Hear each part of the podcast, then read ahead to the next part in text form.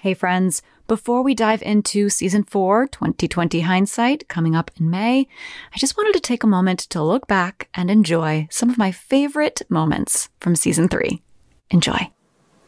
Jacqueline Pena.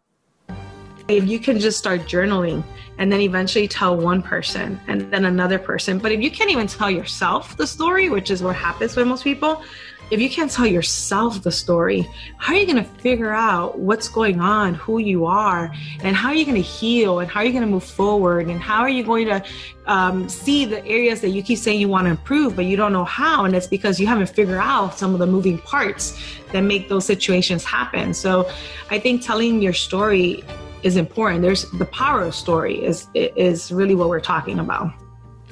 Jenny Harris. We've all got a story to tell, and I love that quote where your survival story, your story could become somebody's survival story. So you must share it, you must tell it. But I don't necessarily like being vulnerable. I don't necessarily like the fact that people know where I've come from and how challenging and difficult that was. But then in the same breath, not that I would ever advocate this as somewhere to find strength, but I definitely feel that that circumstance and that journey gave me a lot of strength. Amanda Marufu. I think the world's not getting stories from African women, especially African women on the African content, not in the diaspora especially, and we sort of get our stories told by other people, which is why I think media is so important and writing is so important, so that we can be in charge more of our story. And sometimes even when it's being told by other Africans, it's African men, and so that's one story I think we need more versions of. We need more representation, we need more diversity, because there's so many different ways of being an African woman, and Africa is so diverse. There's so many countries and languages and cultures and traditions that we need more stories that truly represent that. I have 5 things that I talk about in my book, which is 1, learn to say no to anything that does not fit you, whether that is bad sex, whether that is less pay, whether that is people who don't respect you. Just say no, block them, delete them, and just remove them from your life. Mm-hmm. 2, learn to love your body in all aspects of it, and accept it, because your body has been with you since you were young, and it loves you and it takes care of you every single day. 2, take care of your mind, and this one also, 3, encompasses your mental health as well as your spiritual health. Learn to self-care and take more breaks and enjoy time. We have this new belief of work and be productive and do this, but just take some time to relax and enjoy your time and love. And 4 is about sexuality. Be proud of your sexuality, and you do not owe your sexuality to anyone. You do not owe pleasure to anybody but yourself. And I think more young women need to be cognizant of that. And 5 is forgiveness. And this is forgiveness of people who don't ask for forgiveness, but it's also forgiveness of yourself, because sometimes the person you are the most cruelest and angriest and just hardest on is yourself. And I think we need to be giving ourselves more forgiveness and be more understanding of ourselves and of other people. Steve Super. Let's do a deal with each other. Not that I'm in a position to do a deal, but here's the deal. The deal is this: if you help me get out of this situation, I promise you, I give you my word, not only will I be a different person moving forward, but I will go out of my way to find people who are in a similar situation to me and try and help them. Now, this hasn't always been easy, just so you know. I imagine. And please understand, I'm not a saint, I'm not virtuous. It was something I agreed with God. I did get out of the car and I've kept my word. Unfortunately, some of my friends, or new friends now, and I have got friends and I've got a beautiful wife, they're very skeptical, because typically if a homeless person comes up to me and asks for money, I never say, what do you want it for? Or you need to get your life in order, or what are you going to buy? None of those things. I put my hand in my pocket and give. But I'm always surrounded by doubters. People say, oh, they'll just take the money and buy drugs, or they'll go and buy cigarettes, or you know what? That's up to them. That's their choice. Thank God, again, I'm not the wealthiest person on the planet by any means, but thank God I'm healthy, I have a lovely family, and I'm able to help people. Yeah. You know, it's just, that helping makes you feel stronger. It makes you feel better. It cleanses you. Salah Ward. And it's amazing to see that people care. I think there was this consensus that nobody cares about what happens to Black people. You know, nobody cares if you got beat up. Nobody cares if you got arrested. You know, nobody cares if you went to prison for something that you didn't do. You know, nobody cares if you're abused. And when we see all of these people stand up, it gives you hope. Literally, it gives you hope, which is why we're seeing more and more people protesting, because that's a sign of hope. That's a sign that people are actually starting to believe again, you know, because and when we see a lot of people that don't look like us standing with us, that feels amazing. You know, that feels amazing. Anna Levin. Which also speaks of the, you know, beautiful, harmonious balance and divine plan that we all have. And when we start to kind of like lean into it instead of fighting it, everything starts to kind of like fall into place. You meet the right people, you have the right conversations, you know, the right amount of money comes in, you know, things just start to work better. Yeah. I call that synchronicity. Yeah. Like once you open yourself up to it, it's like these things just start to show up in your life. Melissa Mosier. You can do amazing things with crippling anxiety and a glorious lack of self-confidence. You do not actually need any of those things to be successful. They do help. They make the path easier for sure. But I think my story coming up next year with the rebrand and stuff is going to be that folks think this might look easy for me, or this is natural, or it's native. It is absolutely not. This is honed, crafted, skilled, fought against, practiced some more, and then fought again. So thank you for continually pulling me out of my little tiny quiet shell. But yeah, you can function with an amazing amount of anxiety that folks never know about. I've got a campaign brewing that goes, does it spark joy? Does it spark coin? If it's no to both, it's got to go. It's just, it's got to go. And the idea of I can decide how my energy is spent. So people will go, oh, but are you doing free work and paid work and blah, blah, blah? No, here it's energy. Currency, like monetary currency, is not the only form of collaboration. That's not the only transaction that we have.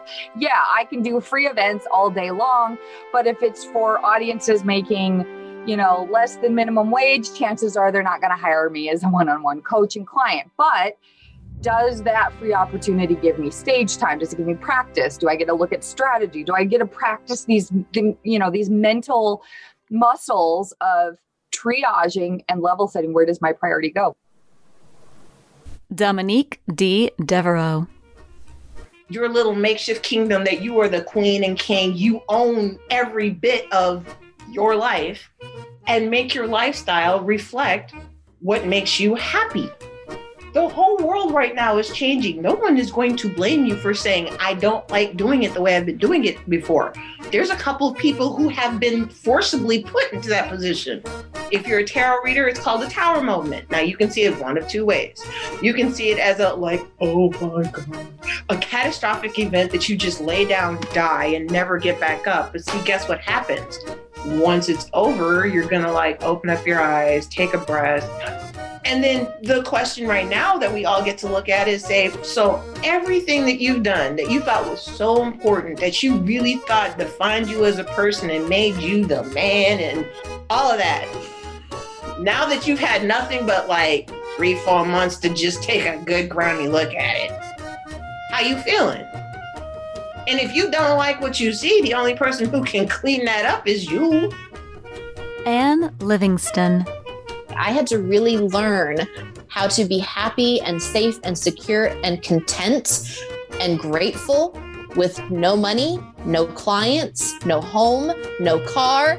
And I learned it, you know, so now when I receive, it's all bonus. It's all like icing on the cake, because I'm like, I can literally be happy with nothing. And when you have that, because that's the biggest fear. Most people say, I can't take this leap of faith because what if I lose it all? But the thing is, if and when you lose it all, then you have this moment where you're like, well, if I don't have money and I don't have a relationship and I don't have this and I don't have that, I might as well do what makes me happy. And then you get extreme clarity around what it is you actually want to do. And then that's when the money comes in. So. Asia love.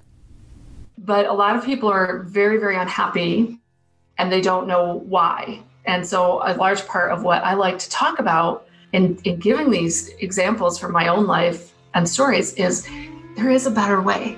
You can live so much more freely and joyfully and happily when you reclaim this level of energetic sovereignty for yourself. And the good news is that then you step out of enablement and enabling kind of this old way of being in the world, and you show something completely different, just not even having to talk about it, but just with your example of how you show up energetically.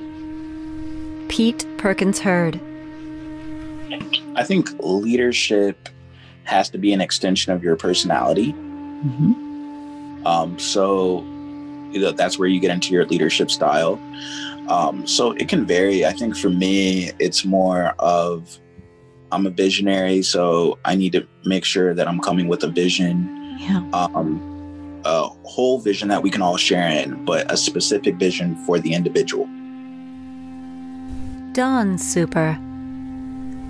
I was listening to this song and I really loved it. It was about being okay. And she asked me, why just be okay? And I thought, well, heck, right now, okay is like the penthouse compared to where I am, where I'm struggling to get. I was under rock bottom at that point, physically and really struggling with my health. And so I thought about it and I'm like, well, why can't I be more than okay? Why can't I be great? Why can't I be awesome? Why can't I be those things? And it started me on this journey to eliminate the not okay in my life. And I did. And I still experience the full range of emotions like everybody else does, but my default is happy and I choose not to be upset about things anymore. I'm not giving any more of the little time that I have away to misery. I just refuse. I like to tell people in my group, you're never going to go on your deathbed wishing you'd been harder on yourself. Ira Hossein. A lot of people are looking for something and they are forgetting that if they are in their heart, then it doesn't matter what they do. Yeah. So for one person, it can be painting, another person, it can be dancing, another person, it can be going for a bike ride, and another can be walking in nature or looking at a flower or whatever it is, right? So it's like you can tune into the present moment. I think like if I look at what I have to bring in the world now, it's this living this temple of the present moment as an open temple, so that all the ancient mystery schools, all the teachings, everyone that has come before me can actually live through my breath, live through my being, live through my the way that I look at the world and what I give. So then it can be anything, right? It can be you're smiling at someone on the street. That can be your practice.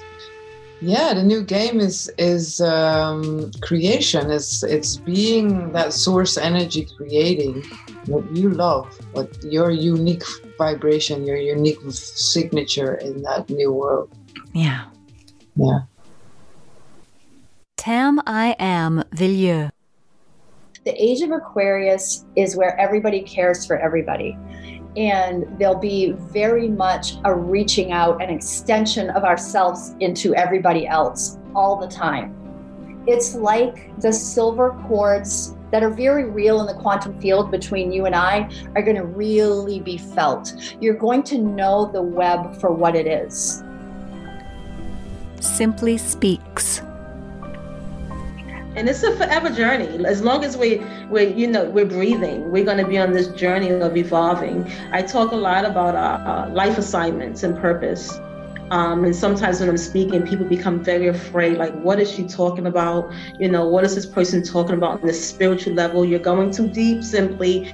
But I realized that, you know, there's an assignment, there's a calling on everybody's life, and you have to figure out what that is. And in order to do that, you have to be willing to let go of the fear, number one, to peel back those layers, number two, and number three, to be so comfortable walking in your rawness. Because that's what it is. Once you peel back the layer, that's that raw energy. Mm-hmm. And the idea of it shining and people looking at it and pointing is what makes a lot of people go back in. They go back in, they close back up. But I champion you all to just open up and allow your raw energy to emerge, because we are all here, not for even for ourselves. We're here to be of service to others. Dr. Dorothee Wires-Lucci. So any self-emergent system or any emergent system has its own balance. It's just the way nature works. I mean, you know, so you put something in imbalance and it will just look to get back into balance on its own. Homeostasis is what it's called. I mean, in biology, you have to study this. And I think that when we overuse or overdrive or oversurvive over others, we're putting the system out of balance. And then what we get is a swift kick in the butt. Sierra Melker. There are three things that I teach over and over and over again, because there are steps, but it's not 1, 2, 3, you're done. It's 1, 2, 3, repeat. 1, 2, 3, repeat. Right. Because all of this being you, you're not done. You're never going to be done. And I don't want you to be done. Done is dead. Done is static. The continual, like, okay, redoing. I see things as like an expanding spiral. The Fibonacci sequence is like, oh, I've come back around to this, but I'm looking at it from a slightly different perspective, and I'm coming back to it again, and coming back to it again, until we reach this expanding spiral of self. The three things that I teach over and over again in my women's circles are grounding, aligning, and agency. Joe and Julia Langton. I can't change the past, but I can make sure I don't do anything in the present that I'm going to wish I could change. That's what it is. I don't want to do anything now that I wish I could go back and tell myself different later. I just want to do it how I feel it now, because even if I fail, I won't regret not doing it. If you're questioning it, stop questioning and do what you're passionate about. If you're doing something that you have zero passion for and you're just working through it just because it's something to do, you're wasting your life. Find something that you're passionate about, do it, and you'll never feel like you work another day in your life. And chances are the success will come right along with it. Lori McDonald. The story right now that I think the world isn't quite getting is that they are the walking wounded.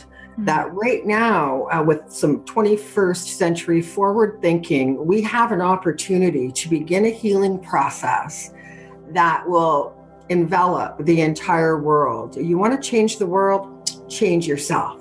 That's the first place to begin. And when we see those open wounds, I believe that once the healing begins, we have the ability to become cycle breakers and to stop any form of abuse, not just in our own generation, but perhaps even create a healing for generations past.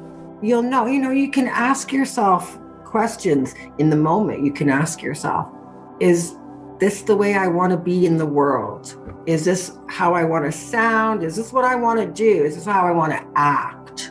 If you're saying, no, I don't want to be that person, then no, you can shed that like a skin from a snake and begin to create the world, your life, because that's what it's all about, the ability to manifest.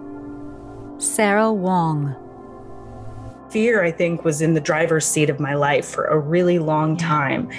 And pursuing this change, reaching out to my biological family, you know, I would say that that was probably the biggest fear that I had. It was like that monster that was looming for a really long time in my life. And doing that and kind of kicking that fear out and saying, no, I'm not going to let you control anymore. And me sort of taking over the driver's seat, it really, really empowered me and changed me into somebody that leads with my life with gratitude, somebody that leads my life with trust, somebody that leads my life every day. You know, every day when I wake up, my morning routine is to thank the sun for coming every single morning. I thank you to the sun for bringing light into the day and providing that every single day. That's something that we can rely on every single day, is the sun to come up. And I don't know, I just feel so much gratitude for that. Michelle Enhang. Sometimes the universe has to push us a little bit harder to take the action that needs to be taken to actually change things. Oh, it has to make 100%. You a little more uncomfortable before you're willing to make those scary changes. Yeah. I described my moment of just realizing, like, I am in so much pain. It was around my 45th birthday, and I was like, I can't live the next half of my life in this much pain. Like, I had enough. And I think that there's an Elizabeth Gilbert saying, and I've used it before, and I really should memorize it because I mess it up every single time. But it's like, I've never seen anyone undergo a huge transformation without before that getting tired of their own bullshit. Yeah. And that's essentially it. So like, I was just like, enough, I get it. It's me. And like, I am perpetuating this, and I am also the one who can make things better. And so, yeah, hitting a very dark place in my life that I just said, I need to heal all of this, like right back to like the childhood shame and the stories about myself and who I am. Up to that point in time of, you know, this 45-year-old woman who's, you know, in a pretty crappy place in her life. And so, yeah, I did the dark shadow work, did a lot of trauma work to work through my PTSD around that. Yeah. And then the first step was telling my kids, because that's who I cared the most about knowing. Putting it out there to the universe, your universe and mine, the book midwife, you know, please call me if you hear this. Well, you know what's funny? I'm a book midwife. Oh, of course you are. I love this. Hilarious. Oh, this couldn't get any better. And I loved you from the moment I looked up your podcast. I was like, I love this woman. I'm glowing right now. This is wonderful. I am too. This is amazing. So awesome. All right. Dr. Ottiliana Rolandson. I want you to see out in the audience, there's a young girl. She's about the age that you were when you were so terrified to go up on stage. And she's just got tears streaming down her face. She's looking up at you, and she's just broken open and opened herself to a new possibility. Oh, I love her so much. I want you to find her afterwards. Find her in the crowd afterwards. Go up to her. What do you want to say to her? There in the audience, inside the theater, I saw you clearly. And my impression was that you were deeply moved. Is that correct? And she says that is correct. And then I ask her, would you allow me to hug you? And she says, yes, and she starts to cry. And we were just holding each other, we both crying, you know, as we had known each other for the longest time. But it's like, you know, it's the first time we meet, but it's like we've always known each other. And then she also tells me that, I said, so why, I'm asking her, I'm curious why she was so moved. And she says that seeing what you did and gave on stage, I now, oh, it's so beautiful. I now know that I am to dedicate my life and my energy to the power of stories and the power of storytelling as a bridge between people, as a bridge between cultures, as a bridge of understanding, as a bridge of tolerance, as a bridge to open up to deep wisdom. And I see that she speaks truth, and I can see that will be so for her. And I say thus to her, that will be so. How does that feel? Oh, it's so beautiful. I'm so profoundly moved. I'm so profoundly moved, and I'm so happy and grateful. I feel very grateful.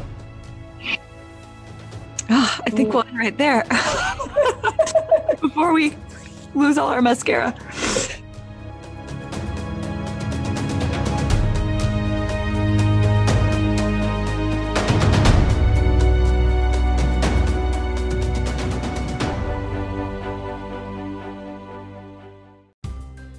Thank you so much for being here to witness that.